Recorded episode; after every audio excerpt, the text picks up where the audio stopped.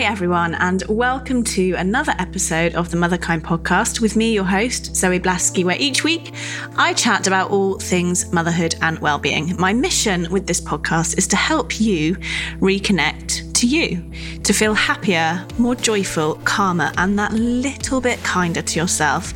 Because I think life as a mum in this hectic modern world is hard enough as it is. I believe becoming the happiest, most alive version of ourselves is the most important and inspiring thing we can do for our children.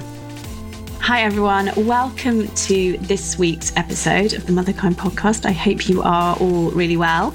This week is with the rather lovely Joanna Fortune. She is a clinical psychotherapist and an attachment specialist, and she's been working with children and families for over 20 years. And she has come up with this brilliant concept called 15 minute parenting.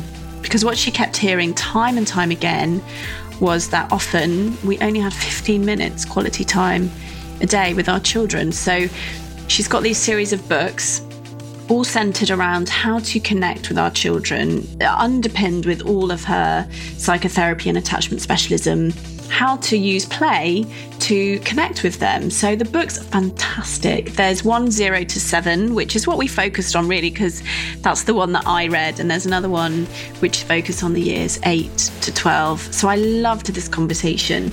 We started off, as we often do with the podcast, talking about the importance of how we are as the mother and as the parent or the caregiver and how important it is. You know, if there's one thing that is the red thread through all these conversations that we have, it's that we have to look at our own stuff. Really, you know, and Joanna says parenting starts with introspection. It's like Gabor Mate, who is still our most popular episode on the podcast, says that the real task of parenting is self parenting.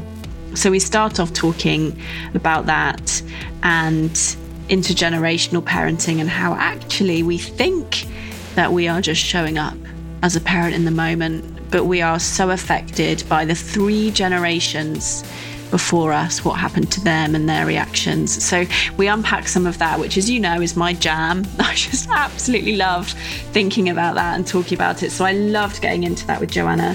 We also talk about inner critic and shame, and how that is a product of how we were parented, and how we can start to be aware of when we might be passing that on to our children and what to do instead. So that is absolutely brilliant. That's around the middle of the conversation. And at the end, we talk about play and how to use play in just 15 minutes to connect with our children, you know, which is what we all want, which is what attachment theory is about. You know, the strength of that connection we have with our children is their template, is their blueprint going forward into their lives. So, how we can do that in just 15 minutes a day was kind of music to my very busy ears. So I hope that you're really going to love the conversation. As always, please do share, rate, and review. And if you haven't, also check out the Family Reset Plan, www.familyresetplan.co.uk, which is my current offering. It's a two and a half hour online workshop to help you take stock of everything that's happened in our world and reset. So I hope you can have a look at that if you haven't already. Here is the episode. Joanna, welcome to the podcast. I'm really excited to chat this morning. Oh, I'm delighted to be here. I've been looking forward to talking with you. Oh, well, I read the book, which is 15. Remind me of the title. It's totally escaped me. Sorry, I haven't got it in front of me. No, it's 15 Minute Parenting. And I think the one you read was the zero to seven years, the first book in the series. So there are three books. So 15 Minute Parenting, zero to seven years. And that's looking at those all important early childhood years.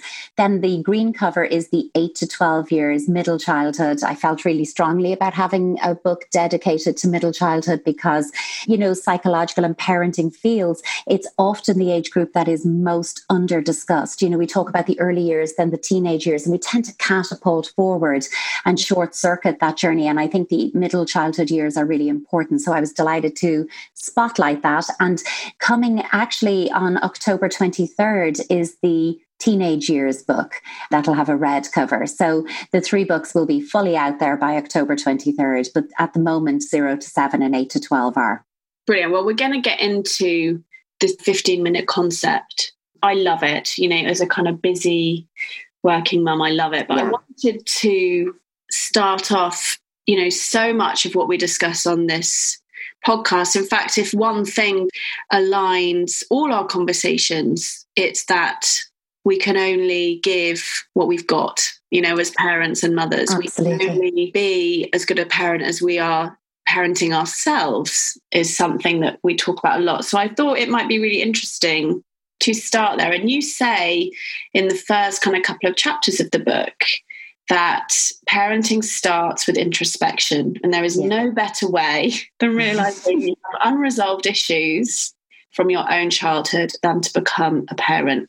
And this was so true for me because when I became a parent, I had been in recovery from loads of dysfunctional behaviors for 10 years when I became a parent, and it still absolutely floored me. And so much old trauma and memories and pain came up.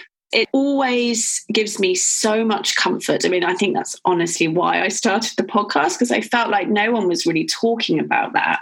So, why did you put that right at the start well, of the book? Really for all of the reasons you've just articulated perfectly there that you know i do firmly believe that there is no better way to discover your own unresolved stuff than to become a parent because that transition from being the child of a parent to being the parent of a child is psychologically huge. Like it is huge transition. And I think so many of us get used to, in terms of, you know, functioning in everyday life, that there are some of the big stuff we might go, yeah, I'm aware this happened and that happened. And I've had those experiences and I've looked at those. But beneath those, there could be a whole layer of other stuff, like a breadcrumb trail is how I'd look at it. And we're great as human beings at putting all those things into boxes and just hammering shut the lids pushing them down and go, do you know what? Not right now. I'll deal with that another day. And then all of a sudden, you have this life changing event. You become a parent and making a baby, that baby also makes you a parent. So there's a transaction there. It brings up all of that stuff. And you know what happens is all those lids of those boxes fly open, usually at the most inopportune moment. You know, you've got a newborn, you don't have the time or resources to be dealing with your own emotional stuff. And it can leave you feeling quite flooded and overwhelmed. So for me, I actually always come back to I think children are very important. I think they they should always be really important in our families if we choose to have them. But I do not advocate that children should be the most important thing in a home or relationship, because I actually think that your own well being, taking care of yourself, nurturing and investing your intimate partner relationship, sustaining those are a gift to your children as best we can do that. So, investing in yourself and saying, Look, I need to mind myself is a great way of modeling self care for our children as well. But it's also saying, I can only be what you need me to be if I take care of myself too. So it is a balancing act, you know, it really is because you started by saying, you know, we're all so busy. And that's so true. You know, we're running on empty, especially at the times we're living in. And it can be really difficult to say, you know, when's the last time I just sat and had a hot cup of tea or coffee? Or when's the last time I did that class that I used to love going to? Or I met up with my friends just for a, night out or an afternoon out, whatever it might be, a brunch. When is the last time I did something that was truly, authentically for me? and my desire and my passion. And frequently in my work, when I ask that question, there's this dramatic pause as people are going, gosh, you know, when was the last time I really did something that was just for me? And that's something I feel really strongly about. I think we do need to take care of ourselves, our non parent selves, so that we can be our best parent selves. What's so interesting though is I think they're two quite separate things as I see it. It'd be good to unpack this with you. Yeah. Introspection and really having the courage to unpack some yeah. of our own childhood stuff is really different in my experience than the self-care things you were just talking about because the self-care things they feel nice right like when i say actually i'm going to go to that yoga class or i'm going to you know that's nurturing myself but unpacking I would love you to talk through the parental self audit. You know, asking ourselves those really hard questions like, actually, was I seen and heard as a child? Yeah. And am I able to see and hear my child? I don't think that's fun, personally. No, you know, that, that, very right. I think it's important to pull this out because I get really passionate and frustrated, actually, that the two often get confused out there in the rhetoric. And I think your book brilliantly kind of separates. Absolutely. You're so right it's a little bit like how we talk about, you know, mental health and mental well being as well. All of those self care things are so important to put yourself front and center at least once in a while. But in order to draw benefit from those, you have to be in a place where you can say, actually, I do feel the benefit. I do feel better having done that. And that's why the parental self audit is a separate part in this book, because that is the introspection piece. To parent outwards, you have to go inwards first.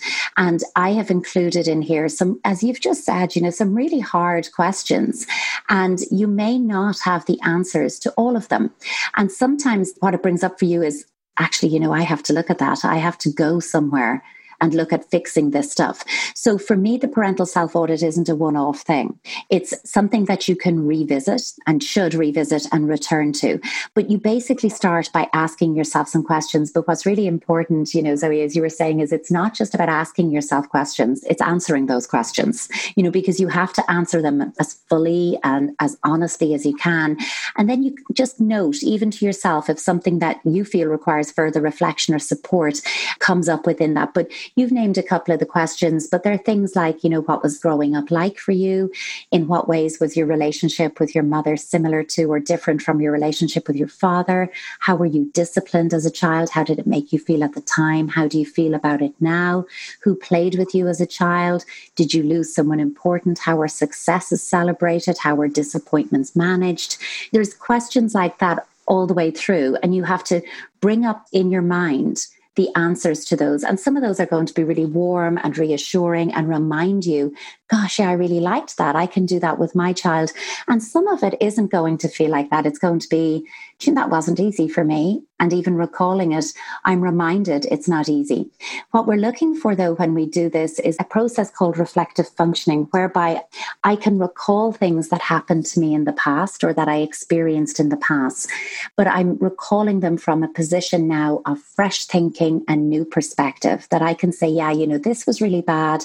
I really struggled with it. I felt really upset. And I remember this is what I did to try and fix it or make it better, or this is how it worked out.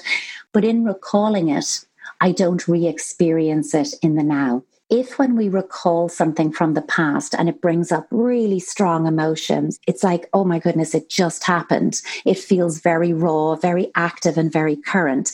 Then that's something that is as yet unprocessed for you. And you owe it to yourself to give yourself attention and time to look at that with a suitably qualified professional, it would be my recommendation that you can say, look, this has come up for me. I realize it's very active. It hasn't resolved. And it's something that I want to look at now because it's those echoes from our past that will play out now with our children. That is so important. And I think just in the narrative around parenting, I don't know if you must feel this way, which is why you've done the books, you know, is just so often not talked about. Not at all. I feel like actually this is why Gabor Mate, who I just adore his work, and I know you do too, you know, yeah. says the primary act of parenting is self parenting. Because actually, as you say, until I become conscious and aware of some of the things that happened to me and how that's mm-hmm. impacted how I'm likely to parent, it would be good to get your view. You know, what I see is either a direct repetition of that yeah. or a penduluming into the total opposite, which is still a reaction against. So, how do we get to, you know, once we've become aware, perhaps it's like an experience from my own childhood was actually, I felt like there wasn't any space for my feelings. Mm-hmm. I notice, I think I probably go too far. Sure. on validating Jessie's feelings, and I don't do well enough on the boundaries, helping her That's so interesting. And I totally get that, that, you know, one way or another, aren't we guided by our past? Because even when you say, look, this didn't happen for me, so I'm going to make sure it happens for my child, the fact that it didn't happen for you is still what's guiding and influencing your actions. Exactly. How do we get to the is it only once we've really healed i use healed i think you use the word processed that we then are able to kind of clean slate parent yeah, and I don't even know if we can ever clean slate parent. I'm one of five siblings. Okay. So if you were to take me and all of my siblings and line us up and ask us the same set of questions about our parents and growing up, we would give you five different sets of answers because yeah. even though we had the same parents who, objectively speaking, parented in the same way with the same thought process or parenting philosophy for all of us, how we each experienced that is different because we're all different. Yeah. So for me, the word process comes up because it's actually through processing there's healing. But I think it's about looking at, yes, all of these things happened and some of it was good and some of it was really not. But I have learned from all of that and I'm moving forward in an informed way. So it's like we take those breadcrumb trail, that memory that's buried deep down, and it's only by interweaving it with narrative that it enters our conscious awareness. So it's learning to speak those experiences. And sometimes we can do that through reflective exercises such as a parental self audit. And sometimes we need somebody neutral in our lives who can bear witness to that and reflect our own words back to us, such as a psychotherapist, a psychologist, or somebody in that field. And I think there's strength to be gleaned from saying, yeah, you know, this is bigger than me. I need some help with that. In the same way, if you had a recurring injury in your physical body, you would go to somebody about that. You wouldn't say, I'm just going to shake that off. You'd go to a physiotherapist or somebody who could help you with that recurring injury. It's the same kind of thing. And I think for me, it comes up clinically speaking when a child is presented to me as my child is having struggles, my child needs some help. Often, you know, and you quoted, you know, Gabor Mate there, but also Carl Jung said something that came to my mind when you were talking there. He said, you know, if there's anything that we wish to change in the child, we should first examine it and see whether it is not something that we could better be changed in ourselves. And it's not always, I do want to put that out there. Every struggle our children have isn't always something that's within us.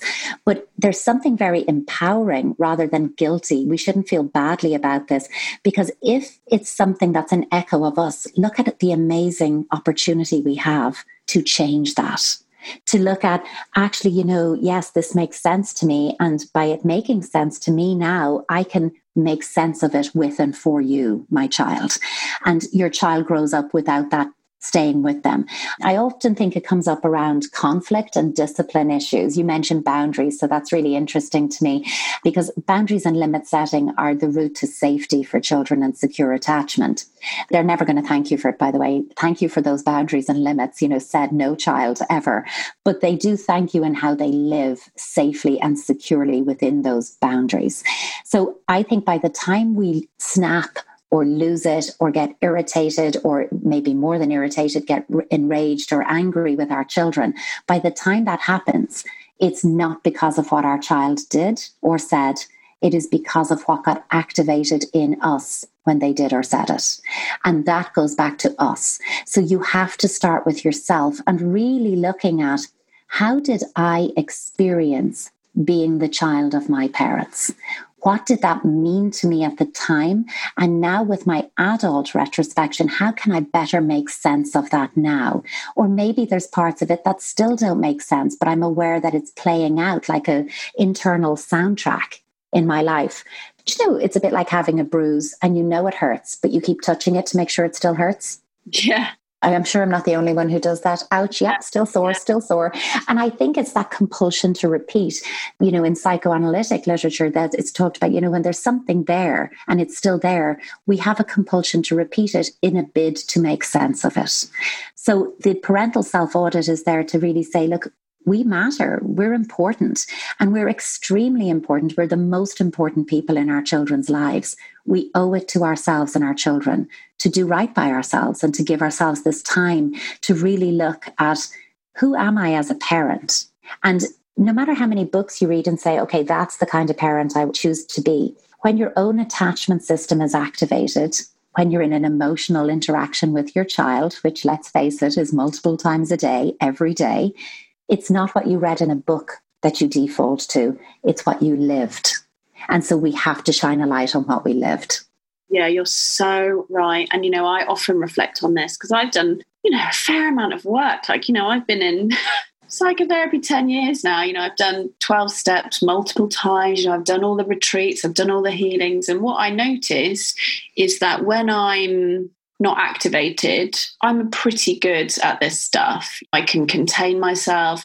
But the moment I go into stress, you know, and that cortisol gets triggered in yes. me, I go right back to my programming, which is putting a need to be loved above all yeah. else. You know, I'm sure your attachment theory is absolutely, and that makes such sense, doesn't it?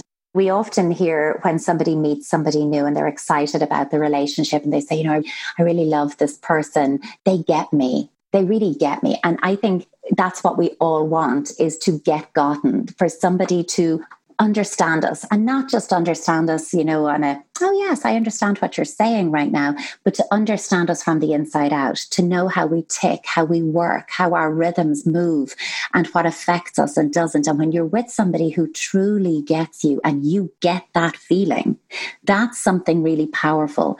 And in attachment work, for me, that goes back to those early couple of months when a baby, it's often called the fourth trimester, also the codependent stage of development. Yeah. But in those first three, four months, a baby doesn't yet know that they're a separate being to their mother. Okay. You know, that nook of the arm time when you're holding your baby. And for the purpose of what I'm saying now, you're looking at your baby with love. Okay. Your baby doesn't see you, but they see themselves reflected through you. So, from the baby's point of view, it's not, I love you. It's, I'm lovable. I'm deserving of love. And they see themselves reflected through you. So after they begin to go, would you look at that? You know, the world is bigger than you and I. In fact, there is a you and I, and now there are others. This is crazy. I have to get my head around that. And they're looking for people that make them feel the way that felt. So they are more responsive to others in their attachment network who love them, truly love them, because it reinforces that sense that I'm lovable. It's why, you know, if you take your buggy out and a stranger or a neighbor looks in and, you know, oh, cute baby, your baby doesn't light up for them the way they do for a grandparent or another parent who truly loves them. So it is that sense of, I am making sense of my sense of self the scaffolding for that is already laid down in those first few months of life.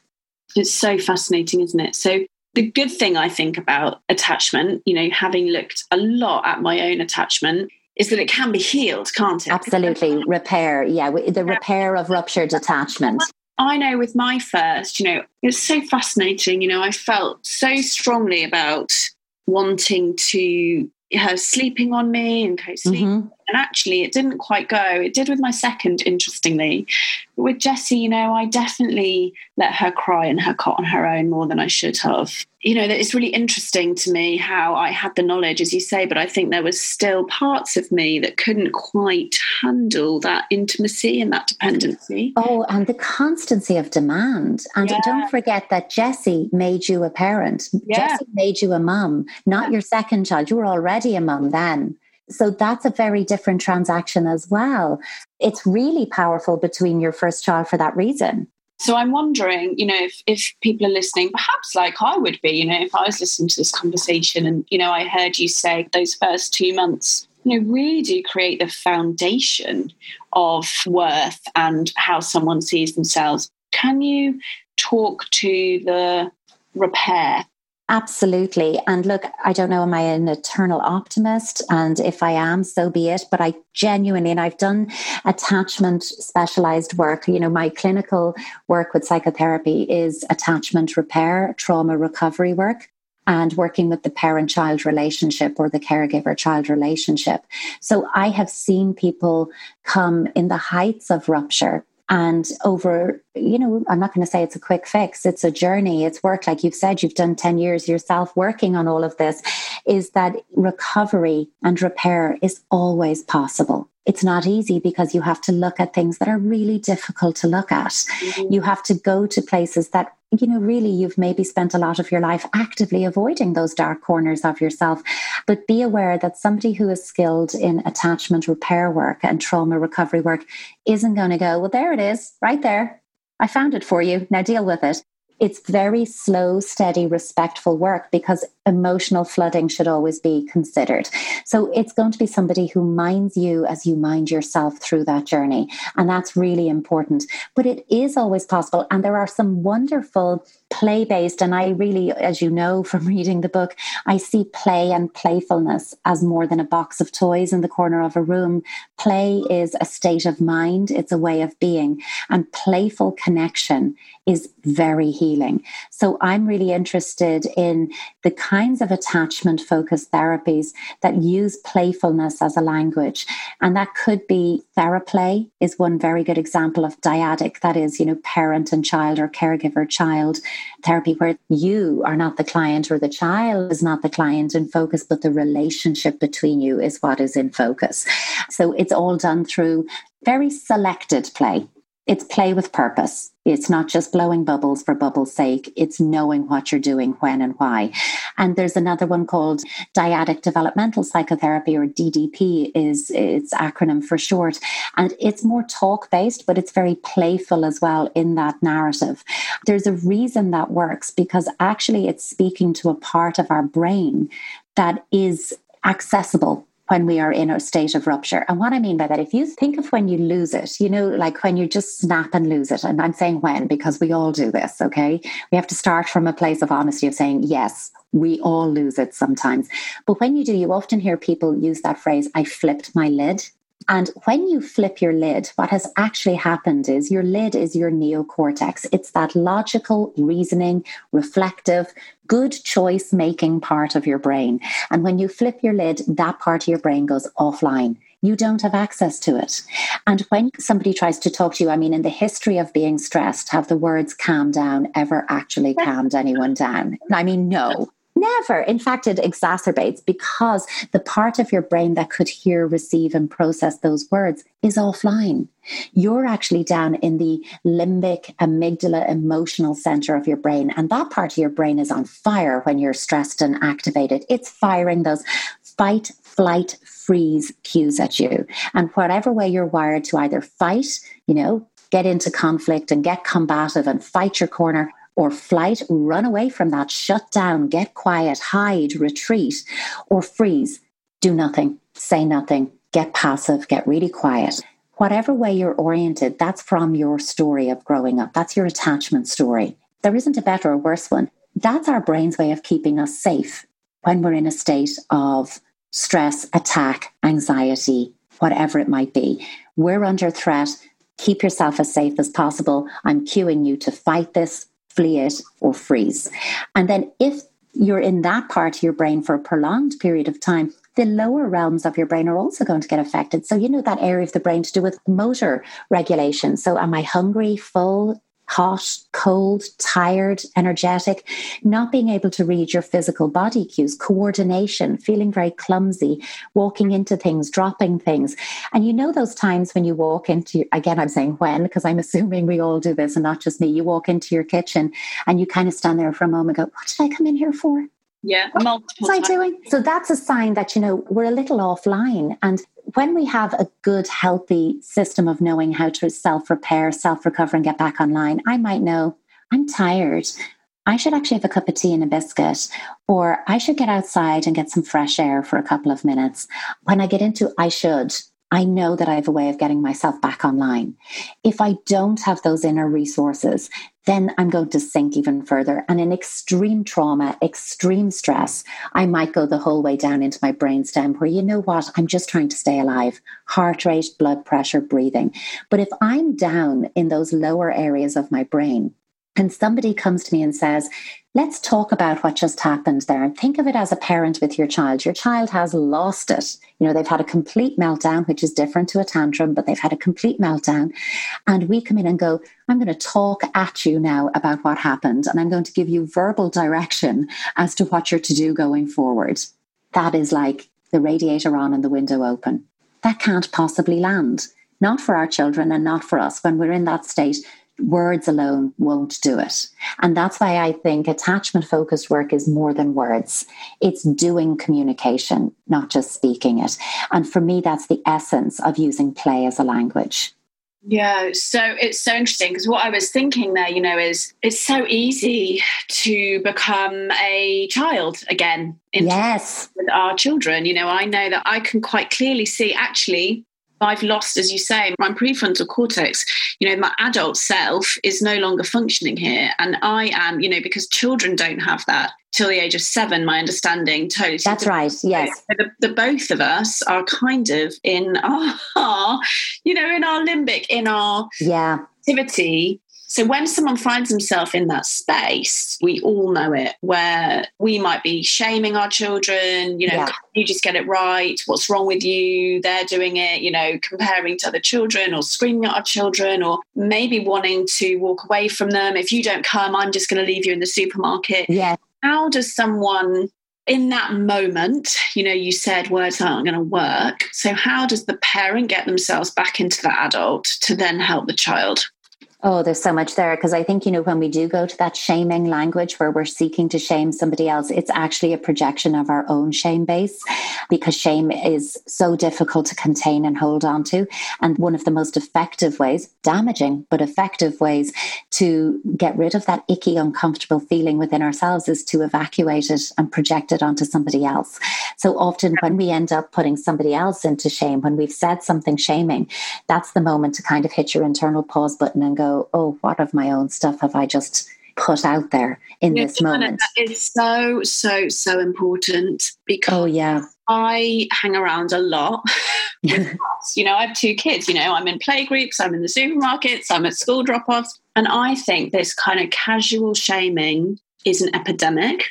I hear it constantly. I do it myself, you know.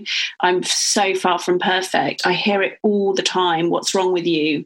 Why can't you just? So I think this idea that when we hear those shaming words, you know, may be useful actually for you to give a few more examples of what shaming is so that people could recognize it in how they interact with their children, that that is a real sign. You know, we started this conversation by talking about introspection that that is a real sign for introspection. Oh, isn't it just? And you know, actually, Zoe, I did a TEDx talk back in 2017, a few weeks after I'd given birth. so that was a story in itself. But I did it on shame, actually, um, shame and social media, particularly because I think, you know, social media is a shame playground. You know, as soon as you screen grab a message and send it to someone and say, Would you look at this? You know, we're engaged in a shame narrative. So I think when we look at this, you have to, first of all, distinguish in your mind what's guilt and what's shame. Guilt is about behavior. Shame is about the person. And if what you do or say has made the person feel badly, that's about shame. If it was focused on what you did and said about your behavior, and there's some guilt, there is pro social benefit to some degree of guilt because it enables us to change our behavior. It enables us to go, gosh, that wasn't my finest moment. And I'm sorry. I regret that. And I can make repair with you. And you said something so interesting when you said, you know, you can become a child yourself in relation to your own child in certain interactions. And when that happens, it's a bit like having a hot potato, and that's what the shame is. And you just toss yeah. it back and forth. Yeah. Child, and then the child does something that triggers in you, oh my goodness, I'm a bad parent. And because now I'm in my shame place of being a bad parent, I'm going to act out of being a bad parent and do all the bad parent things just so I can feel even more shamed. It's that reinforcement that without actually being able to say, it's toxic. Shame is toxic. You cannot contain it. It will find its way out. It'll play out in some way in our lives.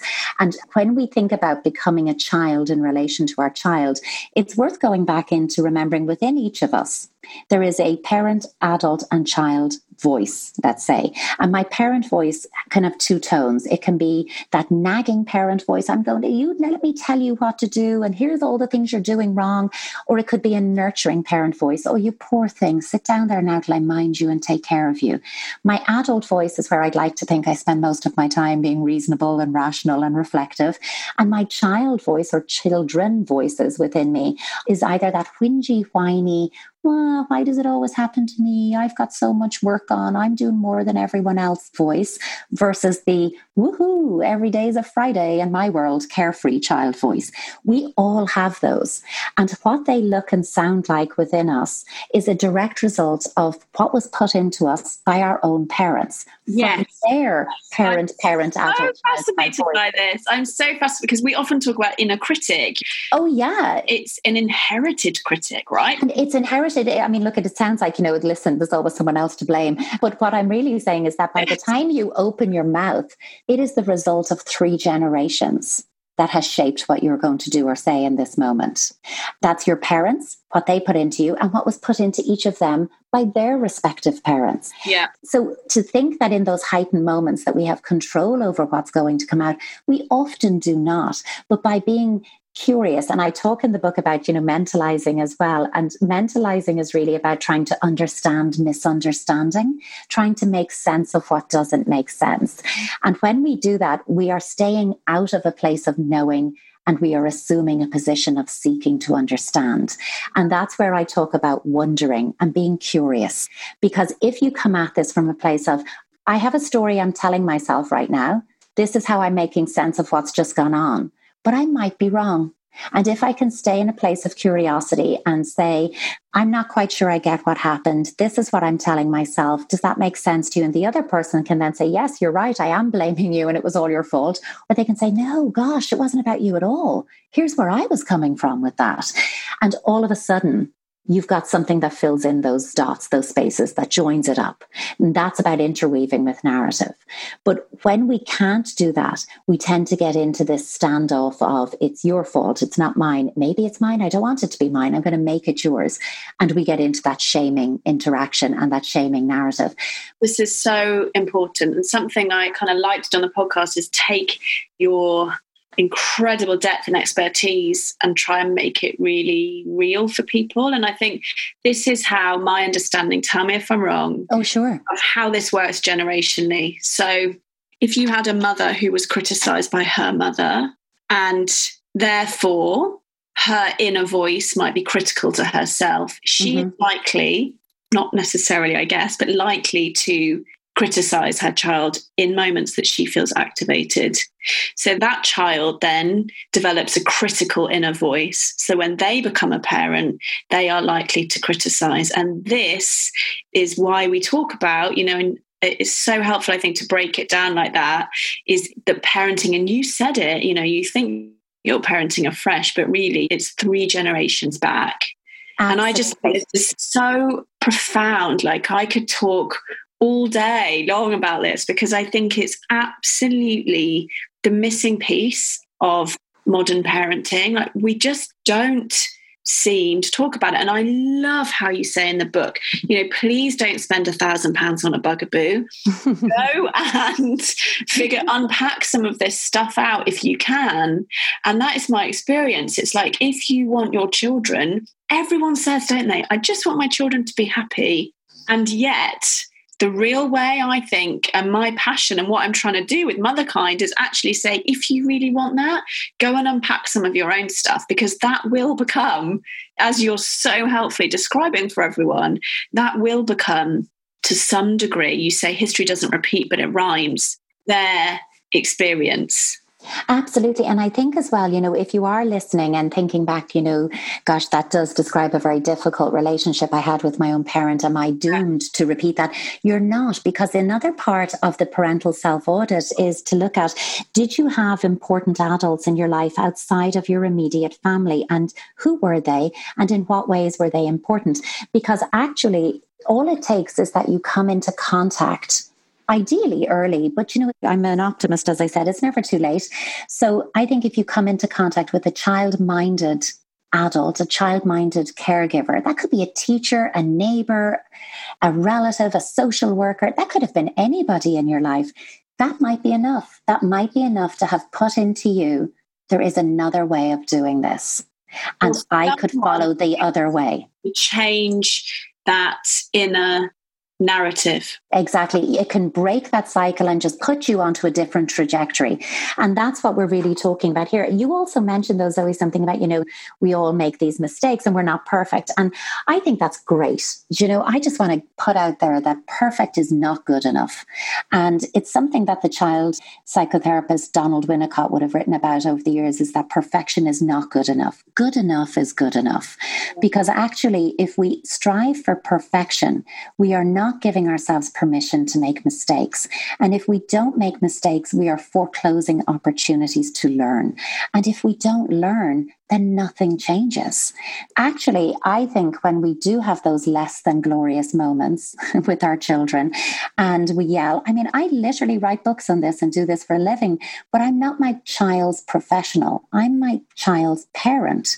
So when I parent her, all of my own experiences and activations, of course, are in play. So, what I would be very clear about is that if I get it wrong and when I get it wrong, that I come back and say, I'm sorry. I did that. I shouldn't have said that. I shouldn't have yelled. I got angry, but really it was because I was scared that you would run out on the road. So I yelled at you in my very cross voice and you got a fright. But I was scared and I'm sorry I did it like that you can come back and make sense of what didn't make sense. If you think about when your child is struggling to do something, you know, like take the lid off a Lego box, because that's hard. And they try and they try and they fail and they fail and they get so frustrated that they throw the box across the room in a temper. If we come in and we say, don't throw your toys because you threw your Legos, it's going away now, you've no Legos for the day. They've learned nothing. And now they were already upset, and now you've punished the upset. So they're just thinking you're mean. They don't link that to what they did.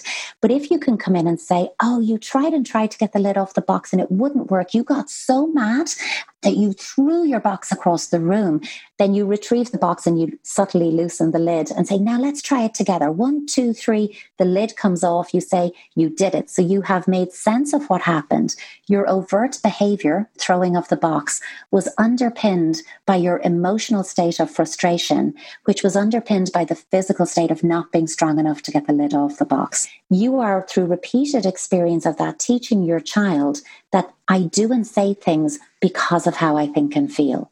That can take people their whole lives to work out. Yes, I was just thinking that. I was like, you know, this is what I do with Jesse. And I have to say, I do this. I'm proud of how well I do this, given that I had zero modeling around this stuff. But it's taken me, still today, still today, I can grapple with what is my feeling under my behavior because. Yeah you know, I had amazing parents. They loved us so much, but they just didn't have the gift of, you know, they'd never had therapy. They had their own unresolved traumas. So it was never looked past the behavior we have to do that. And especially remember i know we think that our 18 month old two year olds are evil geniuses and they know exactly what they're doing but you know the true thing is that they don't have the cognition to do that at that age. So consistently anyway cause and effect does not develop until four years old. So they throw the box they feel upset. They're not linking those two they need us to link that in a kind way. Now, you might be returning the box and say, but remember, we don't throw toys, okay?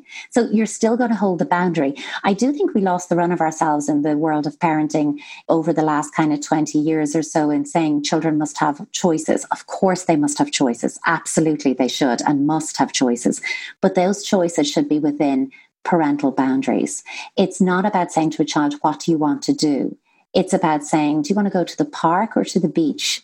I'm happy with either of those, but lucky you, you get to choose. So if I say, where do you want to go? And they want to go to the zoo and the zoo isn't on the agenda today, now we're actually fighting. Or if I say, what do you want to drink with your dinner? And they say, cola. And really, I meant milk or water. I should have said milk or water. Do you want milk or water? Oh, you made a choice. Great. But it was within my parental scaffolding. So we have to think of boundaries as a measure that creates safety and reassurance. And that creates security. And that's about healthy attachment. Because if a child has too much power, quote unquote, that feels really unsafe. terrifying. Terrifying because it's like if you're not in charge. Oh, yes, it's completely overwhelming. Exactly. I have been guilty of that. Not a lot, but I've definitely, in moments of my four and a half years with Jessie, given her too much power. But you know, it's about catching yourself, Zoe, as well, and saying, yeah. silly me. I meant to say milk or water. I wasn't clear about that. What I meant to say was, do you want milk or water? You can correct that in the moment. Yeah, absolutely. And I think, you know, it's so true what you say about perfectionism because there's this kind of dichotomy, isn't there? Is that, yeah. that this conversation, and I think we know so much more than ever before about the profound impact that parenting can have. And yet, it's kind of holding the duality of yes i know this role is so important and i have to look at my stuff and if i'm shaming or you know that could have lasting impact yet i also have to know that i'm going to do this really imperfectly yep. to some extent i'm going to mess this up and it's so fascinating because before we had jesse we were in couples therapy because I was petrified of becoming a mum because I kept saying, I've got so much unresolved trauma and I can kind of see it on the edges. You know, I'm not processed, I'm not healed in these areas. And, you know, and the therapist was very wise. And she said, you know, if you wait for you to do this perfectly, you will wait forever. 100%. And I think perfection is, I'm starting to see, is another trauma response for me. Oh, it is. It's about control. Yeah there's this amazing duality to hold, isn't there, of knowing the importance of the parental role, as we've talked about, and the lasting impact, and yet knowing that simultaneously I am going to mess it up. But isn't that the essence of knowing you're an adult? You know, I yeah. always think that when you can look back on your own parents and how you experience them, and you can acknowledge and accept their limitations and love them anyway, yeah. congratulations, you're an adult. Yeah, exactly. And I think that's an ongoing challenge for me. You know, I have the types of conversations that you and I are having every day, basically. And it's like, wow, it's so interesting to me to hold myself in imperfect compassion for this stuff. And the other thing I think is so important is an acceptance that, yes, my girls, to some extent, are going to grow up with trauma with a lower T. You know, they're going to grow up with pain. They're going to grow up because that is part of life. But I think the difference than when I was growing up is my husband and I talk really openly about therapy at dinner. Absolutely. And that's so healthy. You I'll know, talk openly about going to recovery meetings. I'll talk openly about when things are hard, this is what we can do. There was none of that conversation. So I think that's kind of my philosophy is like, actually, I'll do my best, I'll mess up, but they will know where to go and repair some of this stuff outside of our relationship if they need to. Absolutely. And I think it's also why, uh, you know, the book is, of course, about play and using play, because in my work with families, one of the most common things that I heard over, you know, my 20 plus years in this work is by the time I've done this and this and this, and I'm so busy and I have so many demands, by the time I've done everything, I'm lucky if I 15 minutes with my child every day. What can I yeah. do in 15 minutes? Yeah. And I started, you know, a concept called fridge notes with the idea that you'd print things and stick them to your fridge of, I'll give you things you can do in 15 minutes. If you've got 15 minutes, let's make that work for you. Because actually, I would rather you do just 15 minutes, but do it every single day, then do an hour and a half on a Monday and then nothing till Friday. Because if you do little, but often you are predictable for your child. And if you are predictable, you are safe. And if you are safe, our connection is secure. And that's about attachment. That's about saying, I'm here. But also, I've spoken to so many parents who will say, I'm not really good at the play thing. Like I'm just not really good at it. And sometimes that goes back to, and that's part of your audit, parental self audit, is, you know, who played with you as a child? And what was that like for you? And what was the type of play that brought you joy? Or what kind of play did you find very difficult? Or it's why I go into those stages of play. What did you miss, when, and why? And also giving you that kind of roadmap of looking at I play isn't my natural inclination, but you know what? I firmly believe I don't care what your background is. We all have a playful capacity. We just have to access it and find a way of doing that. And that's what the types of play, breaking it down, the lists of activities and games to try out what works for you, what brings you alive, what sparks your playfulness. I love that. And I think, you know, you say in the book, children don't tend to say, I'm having a really hard time. I yeah. feel X, Y, and Z. They say, Will you play with me? Exactly.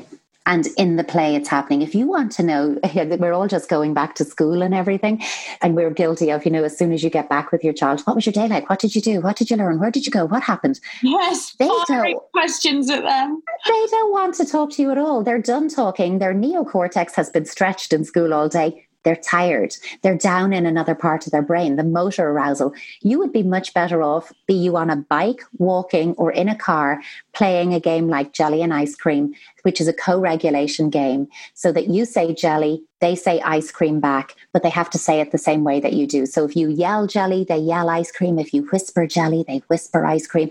And you bring your voice up and down and do all kinds of croaks and melodic pieces with that. Then, if you do that for five minutes, first of all, it's five minutes of your play done. By the time you get in home, you're both in the same wavelength. You've gotten them co regulated.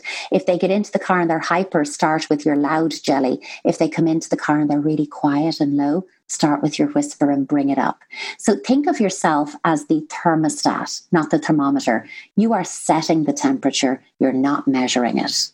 That's such a good one. I'm going to do that. That's in the book. You know, what's great about the book is that, you know, you talk about all the stuff that we've just been unpacking, of course, but also how to use play as a way to connect. And i love that. I love that jelly and ice cream one. What other are some of the ones that readers of the book have just said to you they love it. There's always a few in books like yours I'm conscious of that just really stand out for people. What are those ones? And can you share those with the listeners? Oh, yeah. I think people have really responded well to the explanation of the three stages of play and breaking down how to do each of those. So if you've got stage one, sensory, messy embodiment play, and you're even me saying that is breaking you out in a sweat, going, oh God, the messy play, I really don't like that.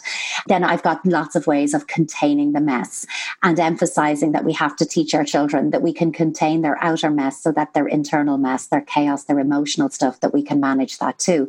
So I've got lots of ways of people have really responded well to the sensory basins and to the body map of feelings about developing that emotional fluency and parts language, teaching children that they are not the angry child in your family. They are a child who is feeling angry right now, but they're made up of lots of feelings. Where do their other feelings live in their body? What color are their feelings? What shape? And where do they hold them physically?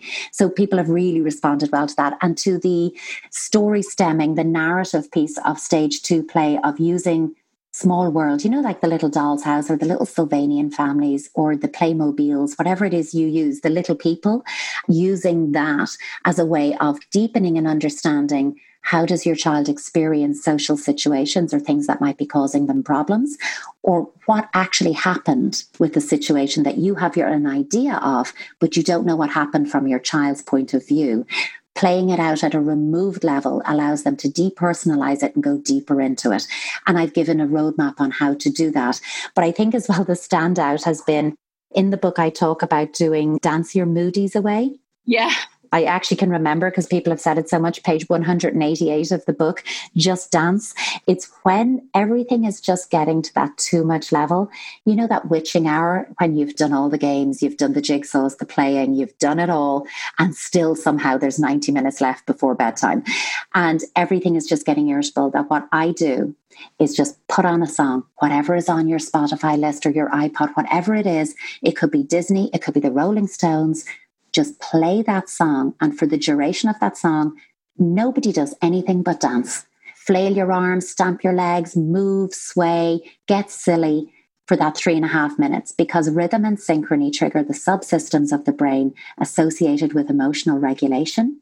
It takes us all out of those verbal fighting parts of our brains into the more movement and coordination part, and it helps to bring us back online. And it's fun sometimes you don't need any more science than it's fun. Yeah. So dance the moodies away has been something people have said to me over and over. Oh, we dance the moodies away every day now. So that's been a standout as well. But I think there are loads because other parents would speak to the armchair play. You know, when yeah, your parental stamina is through the floor, I'll still get you playing and you don't have to leave your chair. I've had a lot of parents say, Thank you for armchair play. well, it's such a good resource because I think, like you say, you know, what's great about it is that you give these really practical ways, but actually, because of what you do, you know, your experience in your all your trainings and qualifications, they are so rooted in a lot of what we were talking about. You know, you yeah. really big, big, big parental challenges and topics, yet kind of how to chip away at that connection and that repair with 15 minutes of play. So I think it's just such a fantastic resource and I loved it and I'm so happy that you created it. Oh, thank you so much. Oh, you're welcome. I always ask the same question at the end of every episode, yeah. which is if you could give just one gift to all the mothers in the world, what would that one gift be and why? That one gift would be you're good enough. And I think it's because I think in our social media world, the pursuit of perfection is going to cripple all of us. And actually, if I could just say, you're good enough and you're going to get it wrong and you're going to get it mostly right. And getting it mostly right most of the time is good enough. You're good enough. Beautiful. I'm going to take that into my day. Thank you.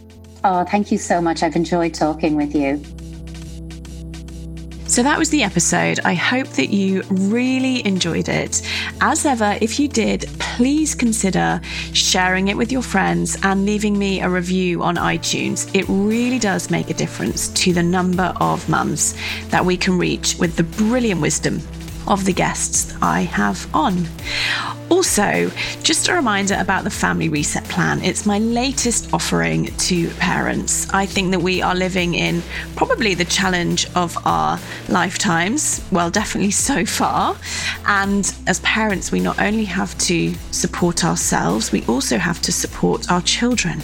And that is a lot. So, the Family Reset Plan is myself and two brilliant psychologists and we give you step by step, simple, applicable ways that you can support yourself emotionally to feel stronger, calmer, and therefore to support your children in a different way. It's all grounded in psychology and neuroscience. It's just £25 currently. And if you work for the NHS, it is totally free for you. So check out the website familyresetplan.co.uk. Take care. I'll see you next time.